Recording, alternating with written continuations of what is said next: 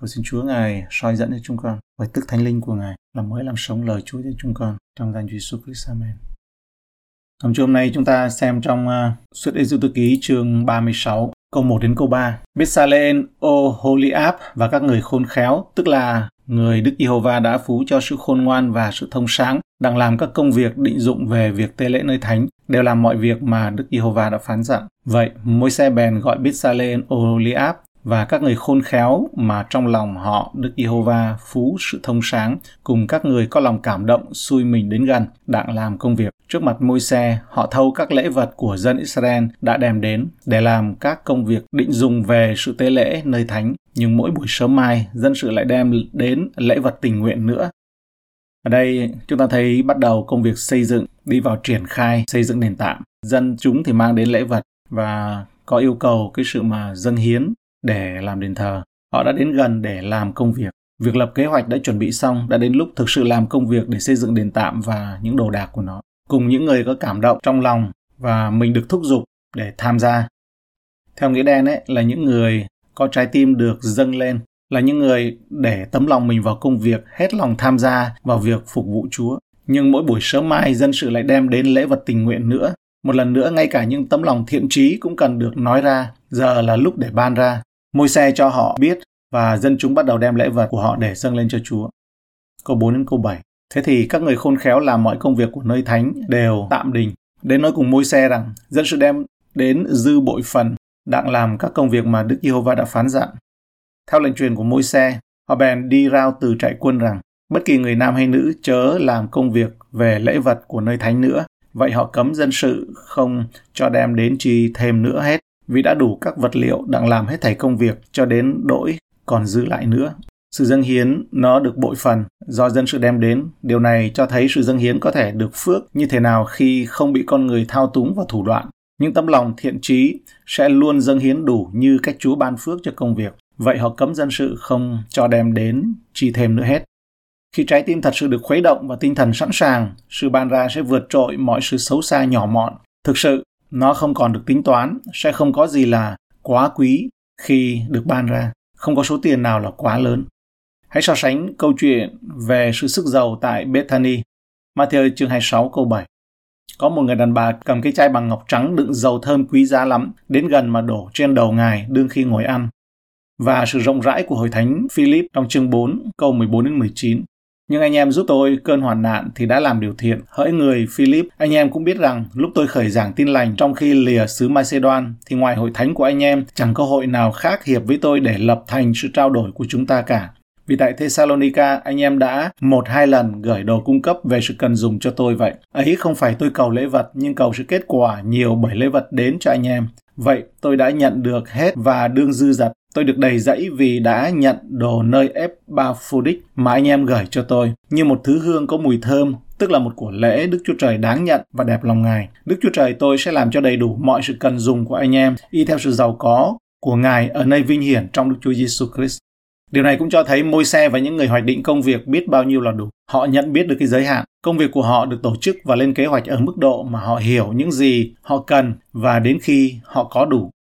Khi con dân Chúa được yêu cầu cho một thứ gì đó, nên họ mong đợi rằng nó được tổ chức lên kế hoạch và quản lý tốt. Vậy họ cấm dân sự không cho đem đến chi thêm nữa hết, vì họ đã đủ các vật liệu đặng làm hết thảy công việc cho đến đỗi còn dư lại nữa. Môi xe tỏ ra rất liêm chính bằng cách không thu thập, thu gom nhiều hơn dự án cần thiết. Đức Chúa Trời bảo ông hãy lấy một của lễ để xây đền tạm và khi đền tạm được cung cấp thì không cần thêm lễ vật nữa. Mục đích không phải là để tích lũy tài nguyên vô tận, mà là đưa những tài nguyên đó vào hoạt động đúng cách.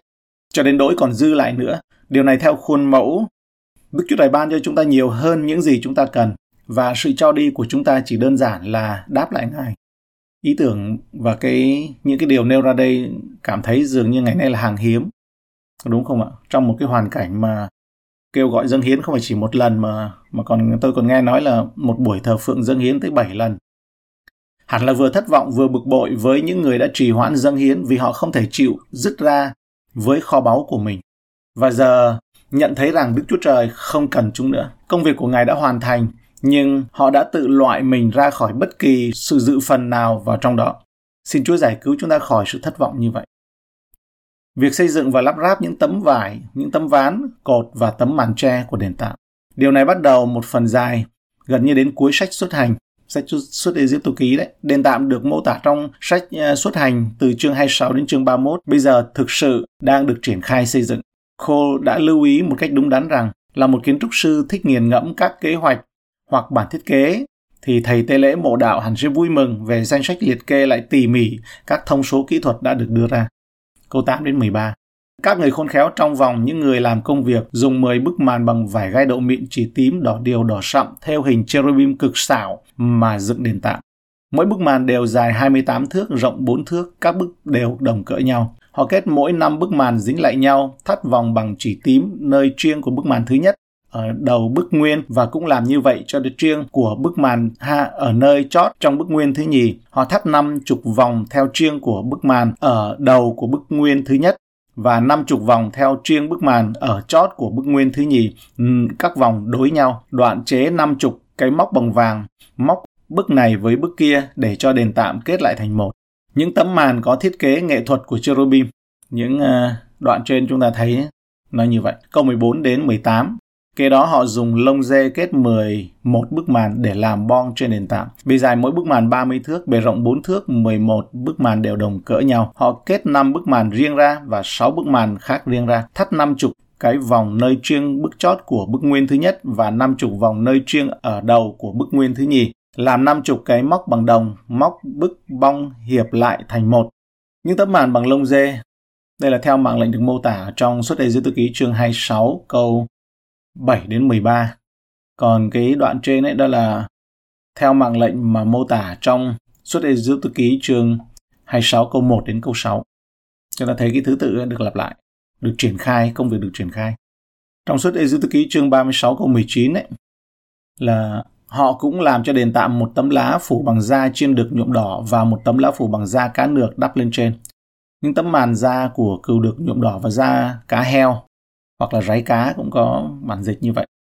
Cái chữ này nó không rõ nghĩa. Theo mạng lệnh này được mô tả trong suốt Egypto ký chương 26 câu 14, ngươi hãy làm một tấm lá phủ bằng da trên nược nhuộm đỏ để trên bong và kết một tấm lá phủ bằng da cá nược đắp ở trên trên nữa.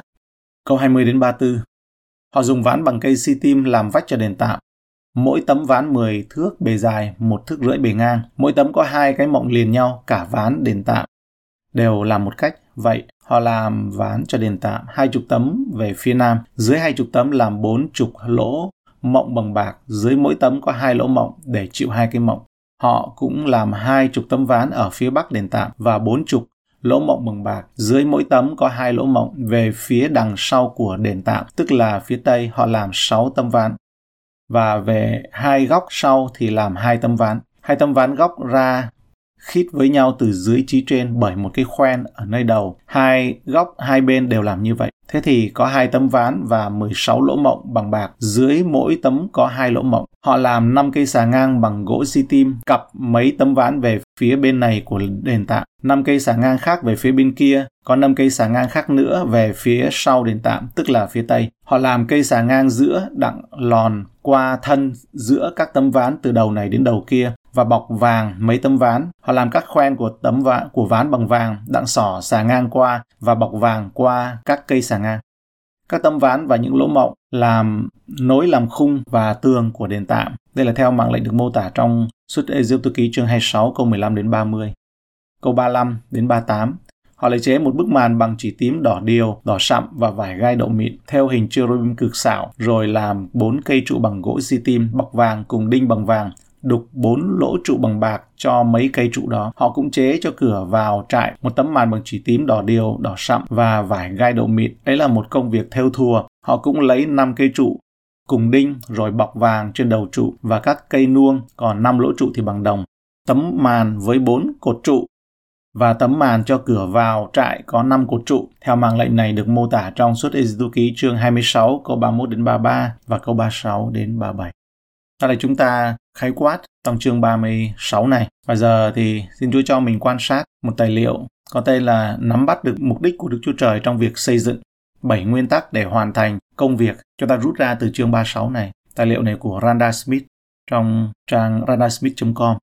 Thuật ngữ quyệt kiệt tác được dùng để chỉ một tác phẩm đã được giới phê bình khen ngợi, có lẽ là tác phẩm vĩ đại nhất trong sự nghiệp của một con người.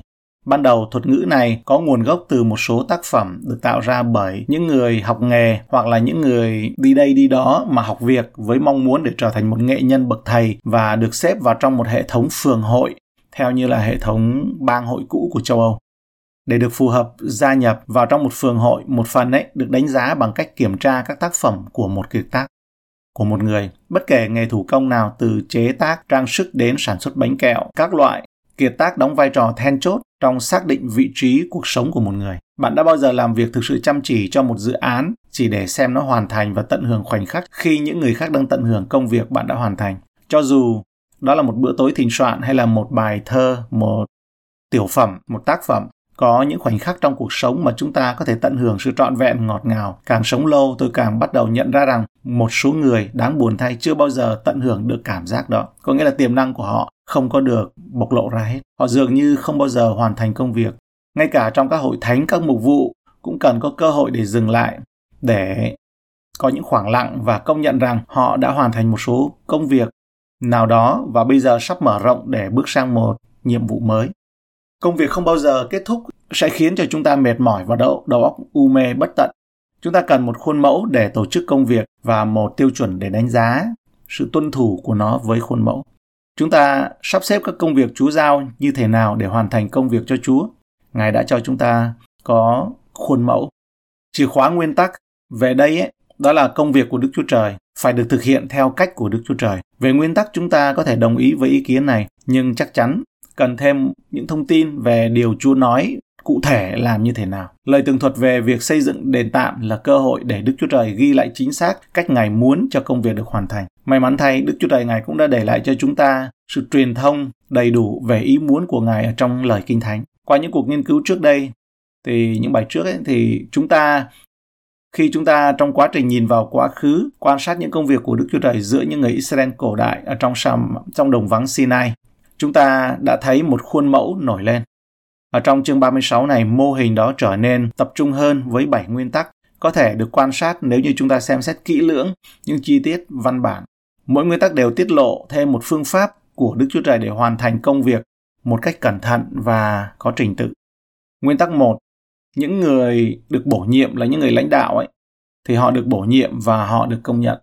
Ở trong lời lời kinh thánh ở đây ấy thì các như người quản đốc, quản lý của công trình đều được nêu tên công khai và họ được công nhận một cách công khai. Trong câu 1 mà chúng ta có đọc Bethsalen Oholiab và các người khôn khéo, tức là người Đức yêu và đã phú cho sự khôn ngoan và sự thông sáng, đang làm các công việc định dụng về việc tế lễ nơi thánh, đều làm mọi việc mà Đức Yêu-va đã phán dặn. Chúa đặt ra các giới hạn và khuôn mẫu của công việc, nhưng các nhà lãnh đạo là những yếu tố cần thiết để đưa mọi người vào cuộc để hoàn thành từng bước của công trình. Lưu ý 4. Sự thật về các nhà lãnh đạo mà câu 1 đã nêu ra. Đầu tiên là họ được gọi tên, đích danh. Thứ hai là họ được Chúa gọi, họ được Chúa cảm động trong lòng. Thứ ba là họ được Chúa ban khả năng khi Ngài ban cho họ sự khôn ngoan thiết thực để thực hiện nhiệm vụ. Thứ tư ấy là Chúa đặt một cái hàng rào chắc chắn cũng như là giới hạn rõ ràng cho họ. Đó là các thông số xung quanh những cái trách nhiệm của họ. Nguyên tắc thứ hai, các nhà lãnh đạo giỏi chọn ra những người có kỹ năng thể hiện được ở trong lĩnh vực của công việc được giao. Như trong câu 2, vậy môi xe bèn gọi Bethsalen, Oholiab và các người khôn khéo mà trong lòng họ Đức Giê-hova phú sự thông sáng cùng các người có lòng cảm động xui mình đến gần đang làm các công việc.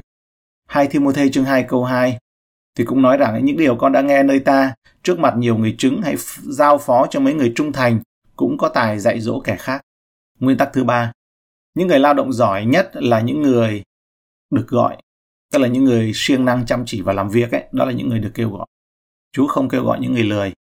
Công việc đã được lên kế hoạch và truyền đạt bởi Đức Chúa Trời và Đức Chúa Trời đã khuấy động họ và thu hút họ. Ngài kêu gọi mọi người thực hiện các nhiệm vụ và điều đó khiến công việc của họ có giá trị vĩnh cửu và tầm quan trọng nó đạt đến cái tầm mức của vũ trụ.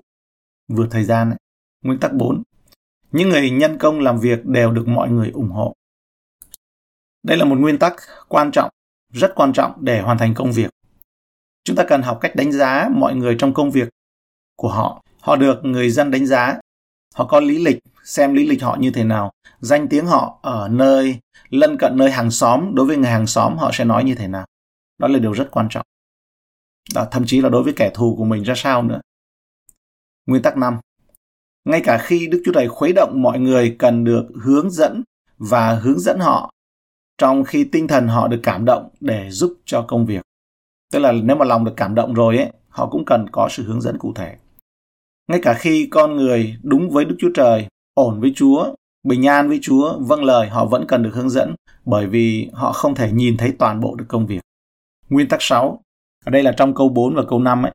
Thế thì các người khôn khéo làm mọi công việc của nơi thánh đều tạm đình đến nói cùng môi xe rằng dân sự đem đến dư bội phần đang làm các công việc mà Đức Yêu và đã phán dặn. Họ rất là cảm động đấy, nhưng mà cũng cần được hướng dẫn là lúc nào làm và lúc nào ngừng. Câu nguyên tắc 6. Khi nhu cầu được đáp ứng, họ ở trong khải tượng và cắt đứt dòng nhu cầu ranh tức là cái ranh giới của khải tượng và công việc Chúa giao cho. Tức là cần biết cái ranh giới. Một thực tế nổi tiếng của bộ máy quan liêu là nó phát triển để ăn chặn bất cứ cái nguồn ngân sách nào có sẵn. Khi Chúa đưa các thông số vào tác phẩm và công trình, họ vẫn ở trong khung ở đó, ngay cả khi họ có thể mở rộng nó dựa trên cái nguồn cung cấp.